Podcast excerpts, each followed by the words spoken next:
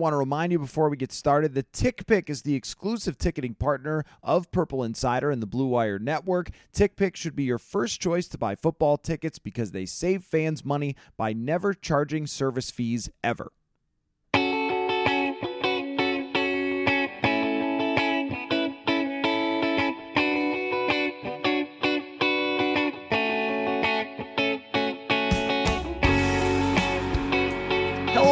Welcome to another episode of Purple Insider. Matthew Coller here. And Tuesday morning left guard is back. Former Minnesota Viking Jeremiah Sirles to break down Vikings Cardinals and move us forward to the Seattle Seahawks. Jeremiah, how are you? I am phenomenal. How about yourself? Well, uh, I'm doing okay. You just got finished watching TV tape, unfortunately, because what is going on, NFL, with the All 22? It is making our lives much more difficult because the unfortunate thing about the TV tape is that you can't see anything that's going on. Like the angles are all weird, and it's very hard to tell what's going on in the offensive line. It's very difficult a lot of times to see where the safeties are and what's happening, even for routes for wide receivers. Like there's so many things that you need the all 22 to see. And I don't know, NFL, get it together. Last year they were a little slow on it, but this year it's still not out, which is mind boggling. It's so dumb. They're like, oh, we're fixing the interface. The interface was fine. Who wanted that fix? The same people that wanted to fix the all 22 interface are the same people that wanted to add the ta- the taunting rule, which is nobody. Nobody wants that. Just give me the mm. all 22. That's exactly what you watch as a player. So there's there was nothing wrong with it. It's so dumb because a lot of mm. times, like you said, you can't see a lot of it. What I'm looking for is on the backside of plays or the backside of the blocks or the footwork on the backside that made or didn't make that block. And when the TV copy just follows the ball, you just miss all of that good fun stuff on the backside that's just so much football that you just you just miss it. So they need to get their crap together because it's very annoying. So I, I was trying to remember what our bit was at the end of the show last year. Was it like thumbs Love up, see thumbs it, hate down? to see it. Love, Love to, to see okay, it, that's it. Love it. it. Yeah, okay. So an early one for that. Two hate to see it. The all 22 not being out and the Yes. taunting penalties, but we can discuss later. That is an abomination. Oh. And also, there were five different instances in the Vikings game that someone could have been called for a taunting just by doing normal football stuff after a play and it's being called around the league. So uh, I think Vikings fans, I've already figured out your way to lose in week three is a taunting penalty that takes away a key, whatever it is, a key stop or something on third. Well, down. it takes it from a 23 yard field goal to like a to like a 38 yard field goal, and then yeah, we, we have no shot past 35 apparently. So where do you want to start with this game? Because uh, before we went on, we were talking about some Zimmer decision making, and I know Yeah. that everyone wants to hear you talk about a much better offensive line performance. Uh, so pick pick a route, and we'll go that way. I think we need let's let's start with some of the fun stuff. You know, let's start with some of the really good takeaways from this game. I think a couple things are the offensive line did look much better in the run game. I think that they were able to, and I think they were really committed to the run game from the start. Um, I watched a little bit of the Cincy game. You and I were talking a little bit. They were like, well, they were committed to the run game in the Cincy game, but it wasn't working. Well, at least it was working in this game. I think Dalvin Cook got off to a really hot start. I think that they had a good game plan for these guys, but I will say that the Cardinals defense adjusted really well in the second half of how to stop our run game. In the first half, we were getting a lot of push on our double teams, a lot of pin pull plays, doubling guys off the ball, getting to the linebackers. The second half, they went into halftime. They're like, screw it, linebackers shoot the gaps. And once they did that, and all the linebackers were really shooting the A gap, the B gap, the C gap, and all those gaps, we weren't getting the same push that we were getting in the first half. So that's something we're gonna have to adjust with. Of hey, if these guys shoot the gaps, we got to be able to still get push up front.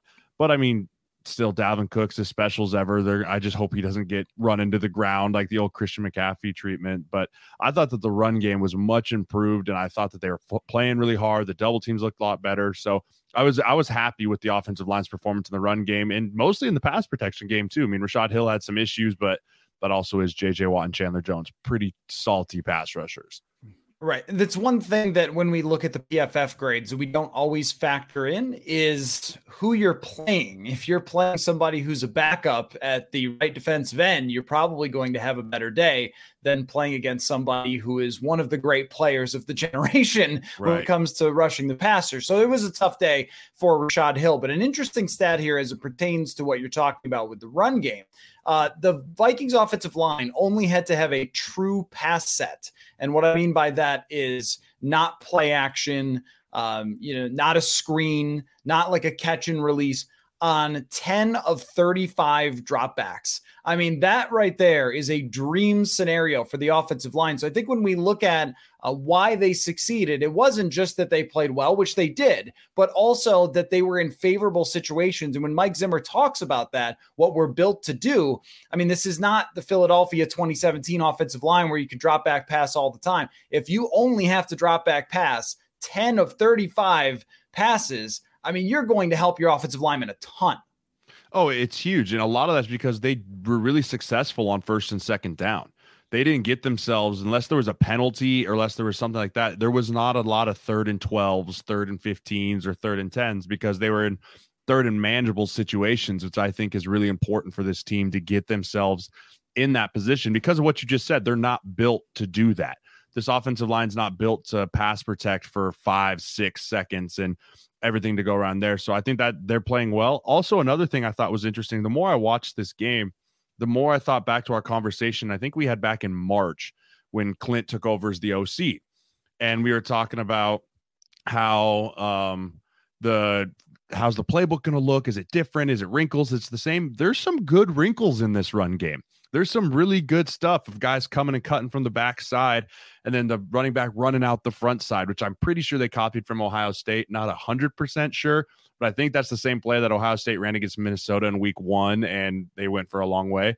So it, it's good to see some wrinkles, some misdirection. It's not just, hey, line up in the I formation and run zone right, zone left. So I think he has some really good stuff, and I think he's still putting in some stuff, which is good to see on the offensive side. Because, like you and I talked about, you got to be able to throw some different stuff these defenses nowadays.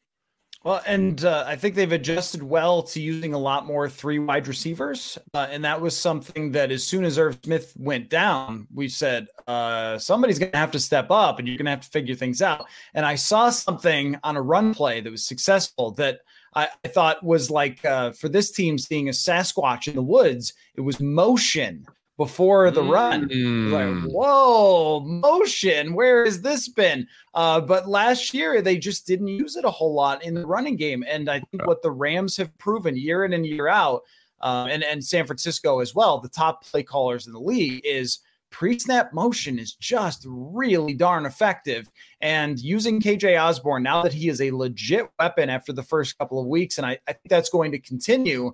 Uh, you can have him on the field a lot and you can motion him a lot and you can get those linebackers eyes you know moving around and everything and, and you can only help the run game uh, in that way so i was impressed from from that part of it with clint kubiak adding some mm-hmm. modern elements yeah i thought that was a really nice way for them too and i'll, I'll give the nod too i think conklin played a good game I think he blocked really well. He had a few catches. I think that he's a guy that's going to continue to get better because the more reps that he's going to get, he's just going to continue to get better and better throughout the year. But overall, his starting point, I again, I didn't see much of him in game one, but what I watched from him against Arizona, he was really solid at the point of attack on his blocks. He was really good at his cutbacks. And then you got to give the love to CJ Ham. Anytime that dude's in the football game, he's making something happen, whether it's a backside cut, whether it's a front side kick out lead block. Like he's just very good. And the offense has to just, the offense efficiency rating has to be through the roof when CJ Ham's in the backfield. Right. And then this is one of the things is that you know very few teams have three linebackers and this is a, something that the Vikings wanted to do a lot with Conklin and Smith and they did a lot with uh, Rudolph and Smith but now you have to use CJ Ham more to get that extra linebacker on the field. And I've always wondered if a team would just play nickel anyway, but you never see it. Like they want to have that extra linebacker on the field because they don't want to get steamrolled by Dalvin Cook. And this was the reason that I actually picked the Vikings to win the game. Because I thought, eh, you know, Arizona just doesn't look like a run stopping team. The middle of their defensive line is not, as they would say, stout. So th- this has been the the Achilles heel, the kryptonite for the Vikings over the last few years. Is if there's Akiem Hicks or Kenny Clark or someone who is dominant in the middle. And we even saw this from Cincinnati where uh, they had some beasts in the middle. You're going to get thrown around a little bit in there and you, are going to get run stuffed. And then you can't set up all the play actions. Uh, when Kirk Cousins was running play action in this game, he was uh, eight for nine with 122 yards, two touchdowns, and a 95 PFF grade and a perfect quarterback rating. So, how important is setting everything up and being able to run these play actions and getting in second and shorts? Uh, I mean, it's really the key to the entire offense succeeding. Right. And all that started in the first quarter with the successful run game. That whole thing you just said, that whole process is going to be the formula that this team wants to follow throughout the next 15 weeks. That's what they want to do. But now that there's a, you flip that on the other side, the book is out, right? The book is out. And this is what teams are going to do is like, okay, sell out to stop the run early and make this team pass protect 20, 50, 20 to 25 times instead of 10. I mean, that's what they're going to want to do, especially with some of the tack or the left tackle issues that we're having right now. But I think that if you can continue on the success, because it's easier said than done, you can say, hey, stop the run. But you got Dalvin Cook, you got Mattison, you got CJ Ham, and shoot, Kirk Cousins looked like a spring chicken running around out there a few times, even though it's like every time he runs, you're kind of like, ah, fall down, like get out of bounds, don't get hit.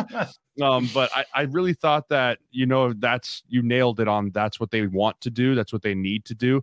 I'll be curious to see what happens when that can't happen anymore. When that gets like, okay, what's the what's the go-to? What's the change up when someone tries to sell out to stop what we initially want to do?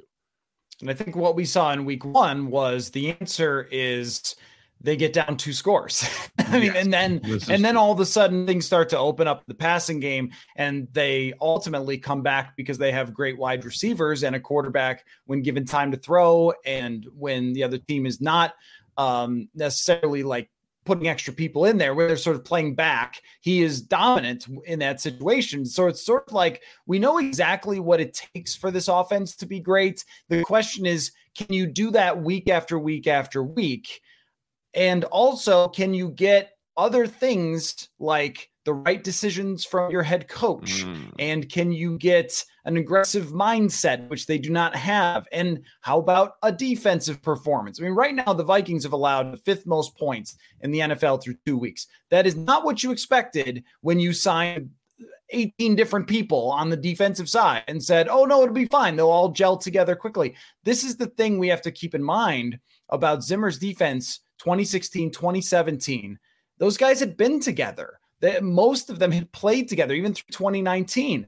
And so even when this guy was falling off a little and this guy was struggling, there's still a top five defense because they all know exactly what they're doing. And we saw in this game some coverage busts. We saw again some decisions from Zimmer that I want to talk about where you're like, are you trusting your quarterback? Are you trusting your offense? Are you taking an aggressive mindset in a game that you absolutely have to win? And the answer was no. And and, and the end of the first half, I think, was the biggest evidence of that. And it's something that I kind of overlooked because the kicker missed one, but it, it was run and run in a situation where you should be looking for a touchdown and you have time to go score a touchdown. And I don't know what you make of this, but Zimmer's lack of aggressiveness in this game, I think, was costly and put them in a situation where they had to make a last second field goal. You know, when a coach has a lack of aggressiveness, and, and I agree, I, there was some times and there was a sequence there in the fourth quarter um, with like a couple six minutes left where it was a fourth and one and we didn't and we punted it and whatever. For me, I think he's almost conditioned from the last two years to be like, I have no trust in my offensive line. Because when it's fourth and one and it's third and one, that's when you lean on your offensive line and go, you're going to get a yard, right? Like you're just going to do it. I mean, you saw it against Ravens Chiefs the other night, right? He goes, Hey, Lamar, you want to go for it? Yeah, because they have a very good offensive line and they knew that they have a good running back and a good running quarterback. Well, we have all those things. And I think that with the performance that the offensive line was doing that day, especially in the first half, I think that, yeah, you, you want to trust them in the regard of, hey, they're going to protect and they're going to be able to run the football. And I just think that he's been conditioned over the last two years to not feel that way. And so I think that he's still trying to learn the trust in his offensive line, and his offensive line's learned the trust in him. But I also think he almost has a little too much trust in his defense because, I mean, even the fact we we won the turnover battle. I mean, we had what two turnovers? I don't think we turned it over once, or did we? We'd have a fumble. Oh, or, you're right. Yep, and well, a I mean, pick six being one of those turnovers. So yeah. I mean, like it's yep. not like it was the end of the world, but at the same time, it, it, almost looks like he dials up blitzes and then other times he panics a little bit. I just don't know if he has a flow and a trust for what to do with this group, especially with Anthony Barr out. I mean, Vigil had a great game. He had a really good game. But when he blitzes versus when Anthony Barr blitzes is completely night and day different. I mean, Vigil gets picked up by a running back in the A gap and gets rode by. Anthony Barr blows over an A gap guy, makes the quarterback flush out. Like it's just different when you have all of your personnel and all of your pieces. We talked about it last year, the chess playing playing chess with checkers pieces, right? I think he's starting to get most of his pieces back, but he's still missing a couple really key pieces in that defense to make it go the way he wants to make it go.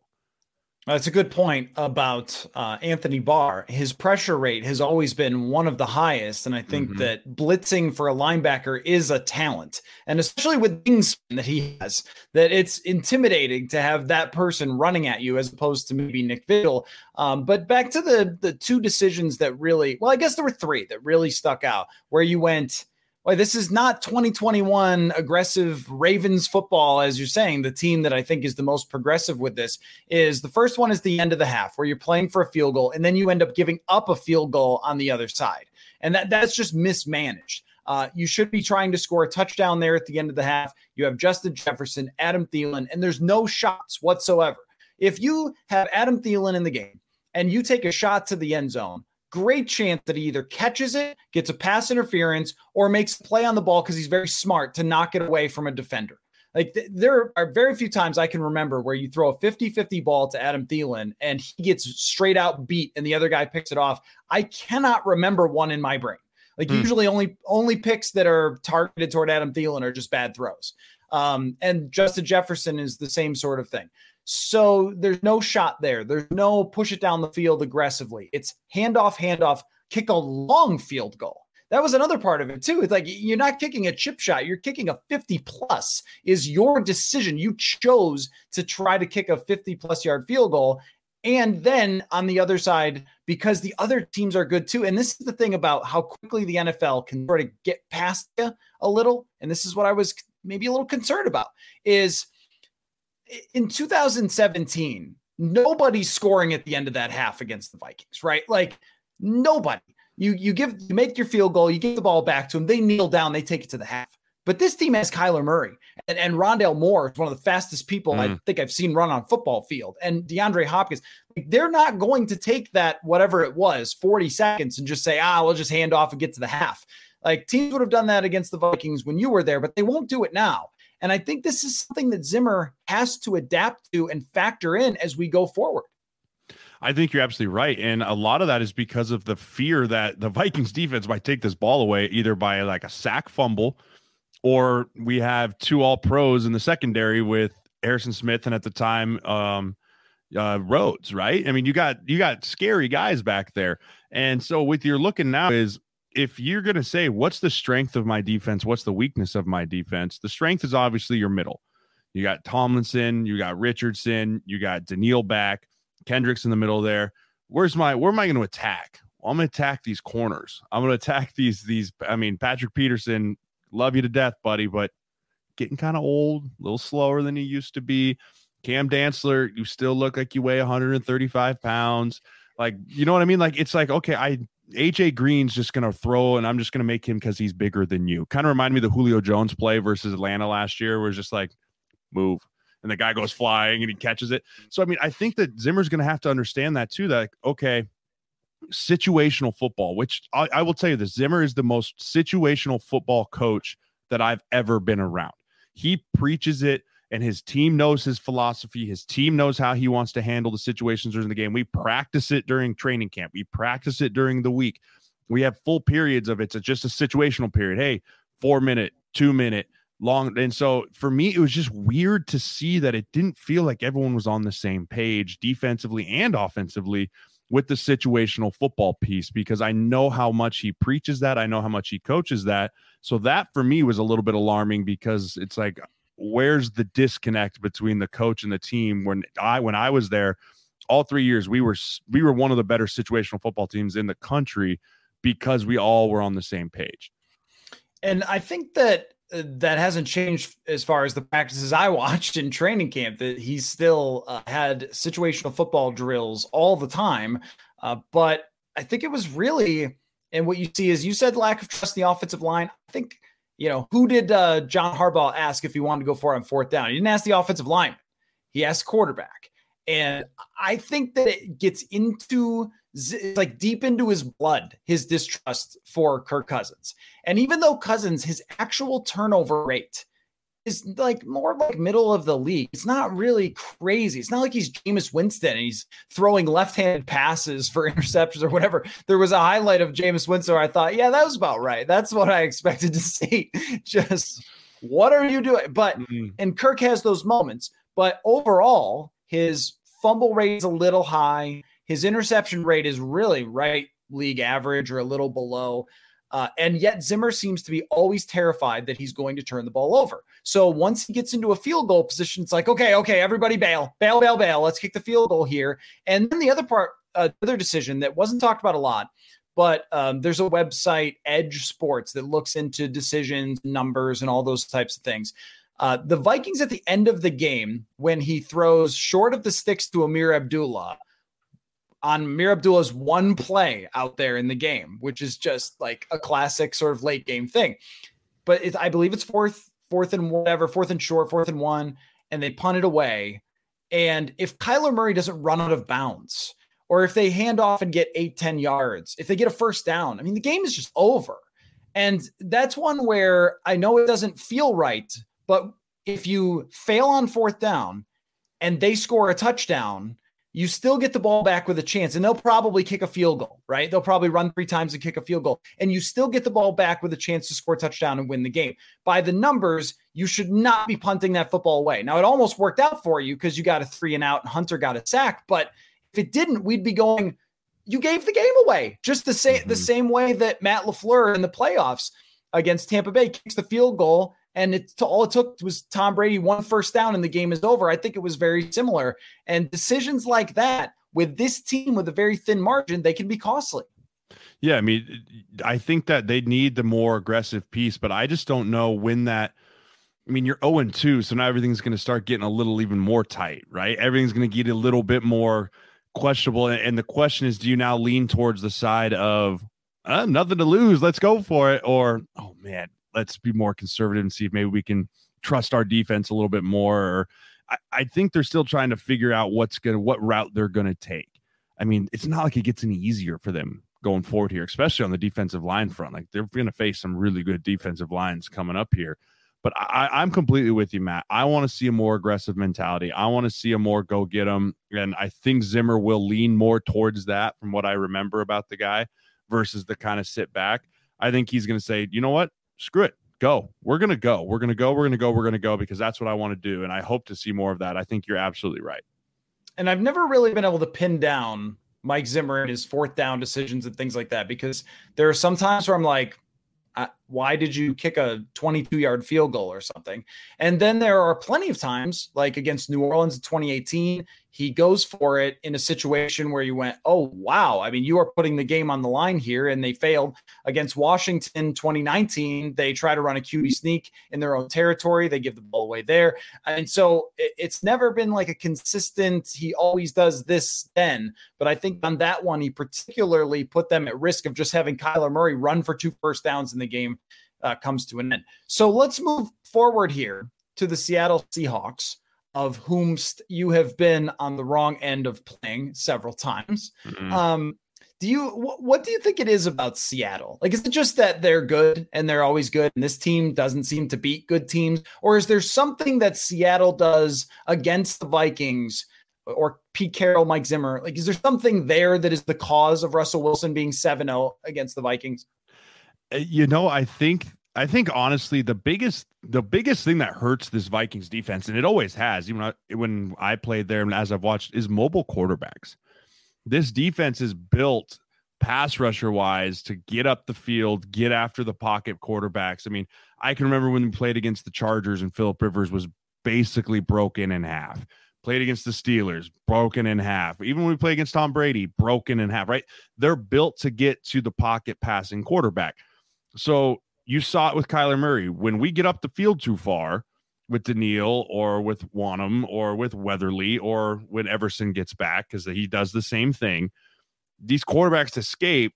And the difference between three years ago and now is our corners aren't good enough to stick on these guys when the pocket breaks down.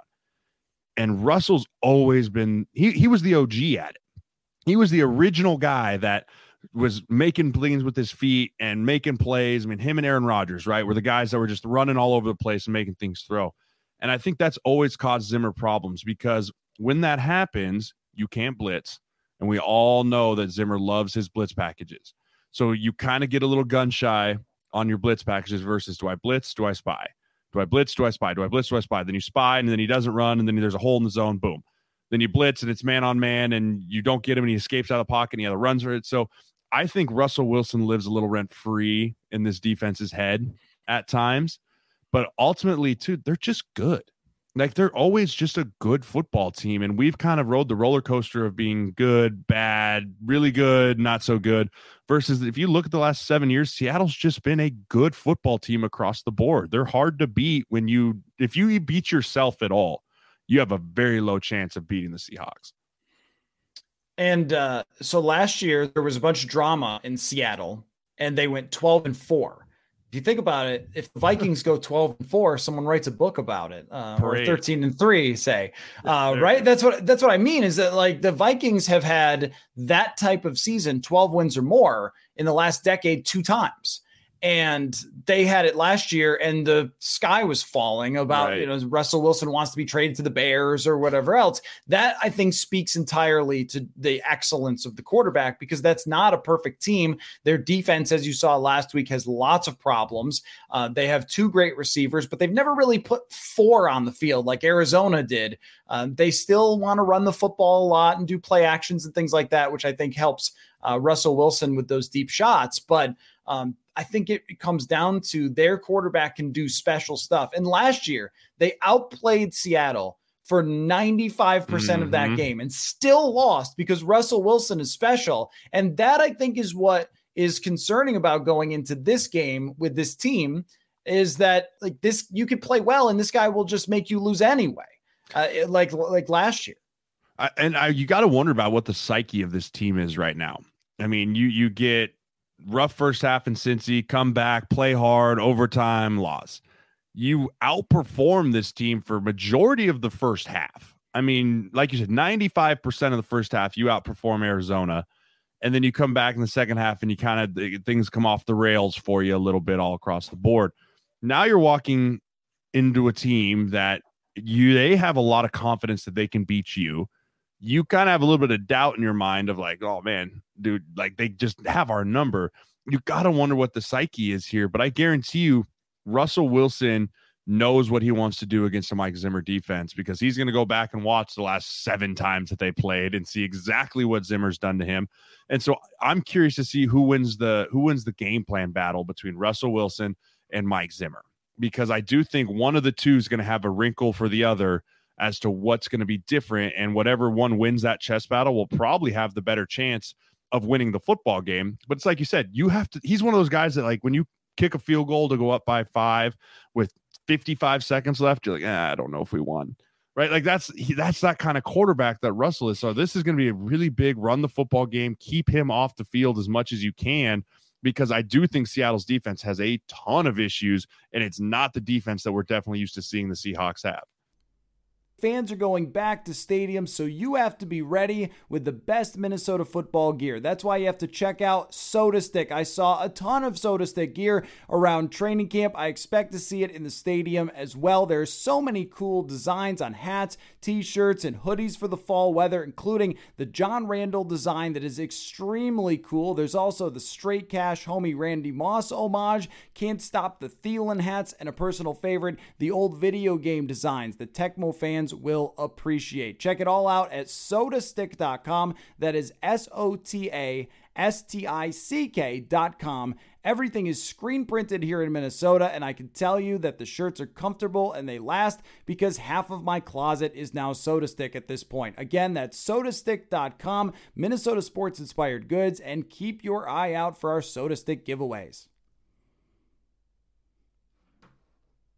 Folks, Minnesota football is back, and there's no need to exhaust yourself searching all over the internet for Minnesota football tickets anymore because TickPick, that's T I C K Pick is the original no fee ticket site and the only one you'll ever need to go for NFL tickets. TickPick got rid of all those awful service fees like the other ticket sites charge, which lets them guarantee the best prices of all of their NFL tickets. Don't believe it? If you can find better prices for the same seats on another ticket site, TickPick will give you 110% of the difference on your purchase price. We've got quite a slate of home games in downtown Minneapolis, including revenge game for Cleveland when they return to Minnesota, and plenty more. Visit tickpick.com slash insider today and use the promo code insider to save $10 on your first order for Minnesota football tickets.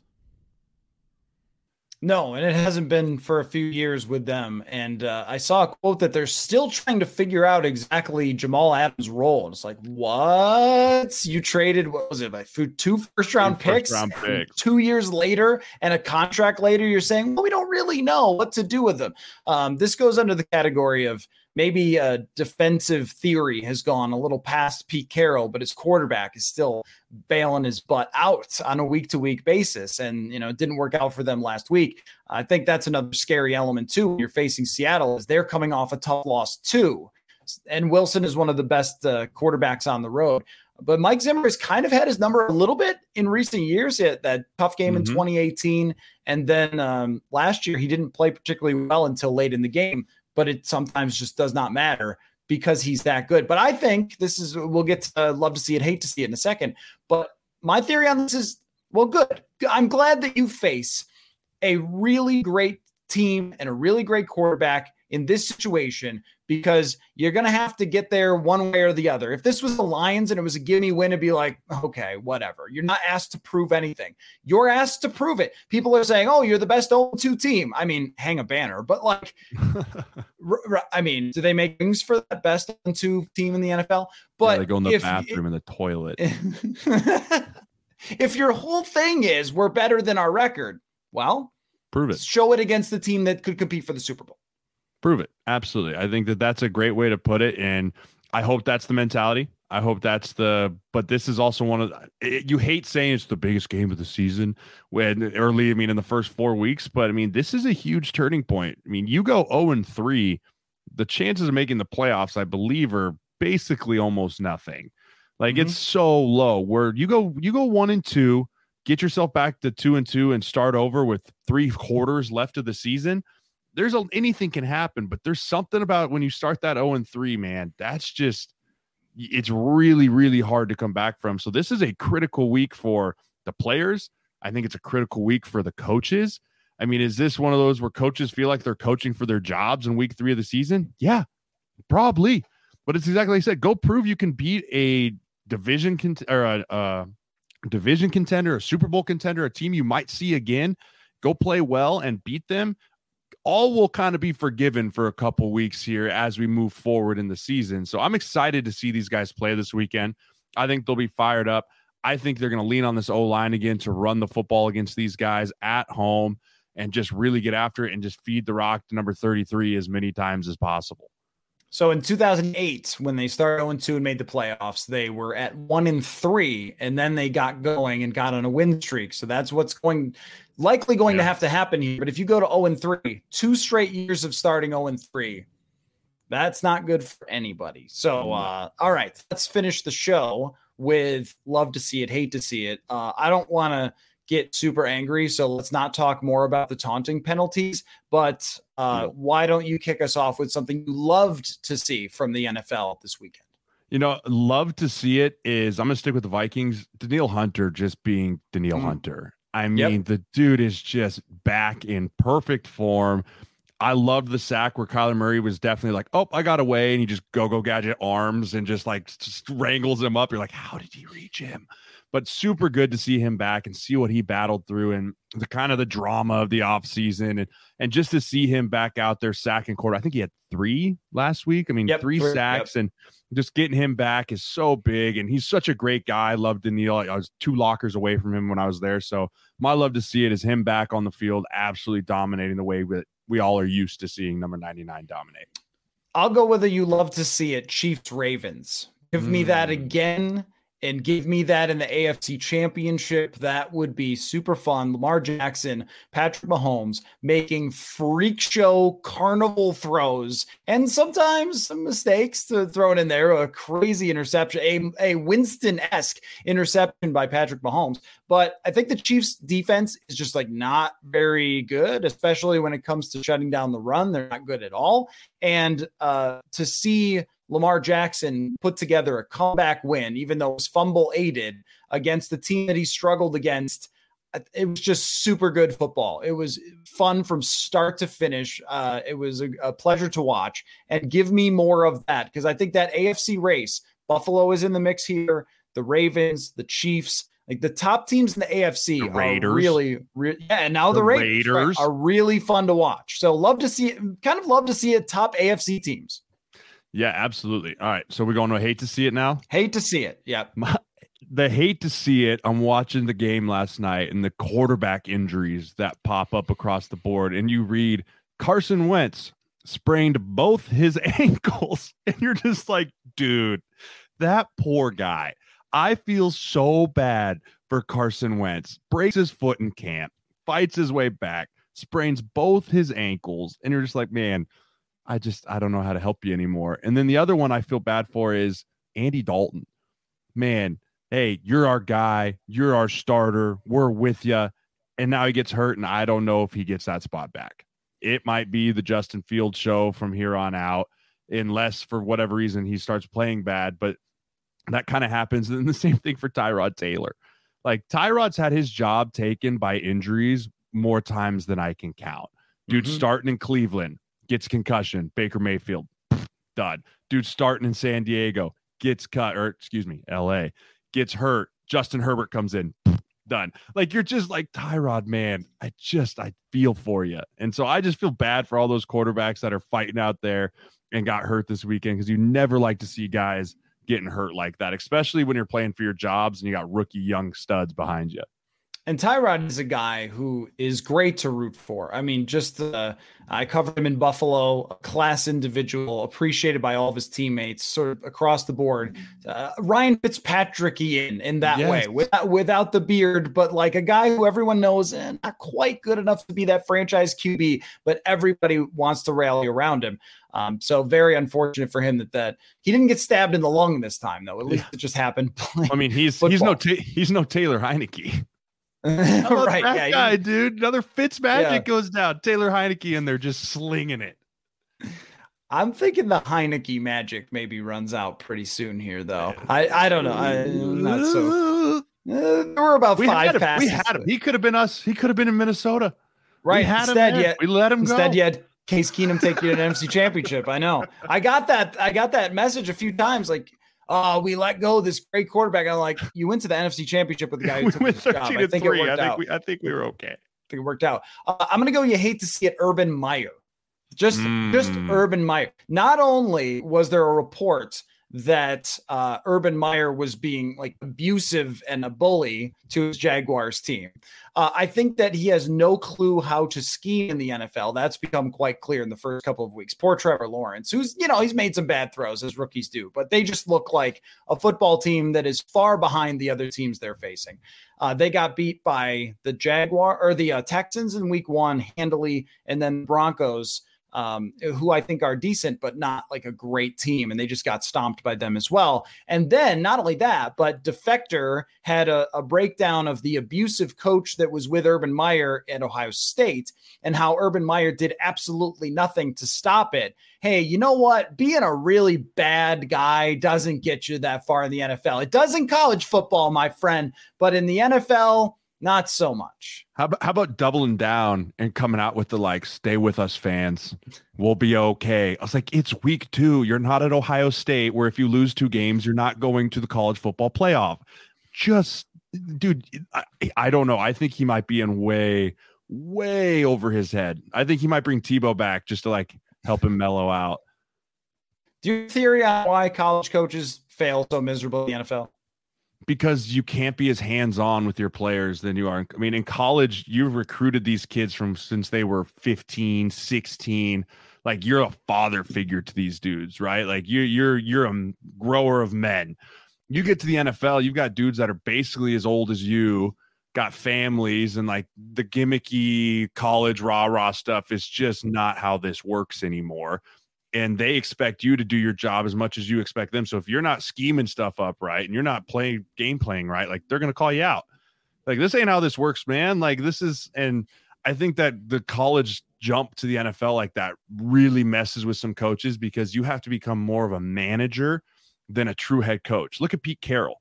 That dude's not a he he's so much of just the general manager of that team and then puts great coordinators around him and he just keeps his team happy and then moves away versus I think Urban's trying to keep the team happy with his collegey rah rah stuff and also try and scheme. I think he's just trying to do too much because that's what you can do in college because you have especially when you come from Florida, Ohio State. I mean, all the talent in the world, right? You can get away with basically anything because your team's just better than everyone. Then you come to the NFL to arguably the worst team in the NFL talent wise at times, and you're starting to really struggle. So I think he's just kind of trying to figure out and navigate his way through with a rookie quarterback, and it could be a long year down in Jacksonville. Yeah, the backups at Ohio State are five star recruits and the best right. player ever from their town. that is not the case necessarily with the Jacksonville Jaguars. Uh, did you have any other love to see it, hate to see it before we wrap? Um, I think the other love to see it is just the quality of play in the NFL. I think last year at the beginning of the NFL season, because there was no preseason and everything, like the first two weeks were just absolute atrociousness, like fumbles and turnovers and penalties. And I've thought through the first two weeks in the NFL, listening, I listened to all the games as I was driving up the Elk Hunt last week. It just sounded like more quality football. The games this week were absolutely incredible. And it's just like the second an NFL Sunday gets done, you're like, ah, that was fun. And so I love to see that there's the quality NFL back, a lot of good teams. I don't think, I think that the difference between the really good teams, like the top tier and that middle tier, is closing which is going to make for really, really fun football this year.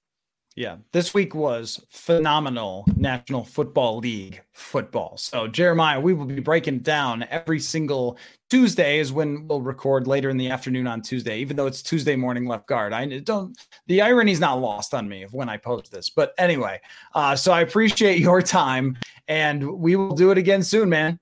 Yes. And that all 22 needs to get back so I can actually see what the hell is going on. Come on, NFL.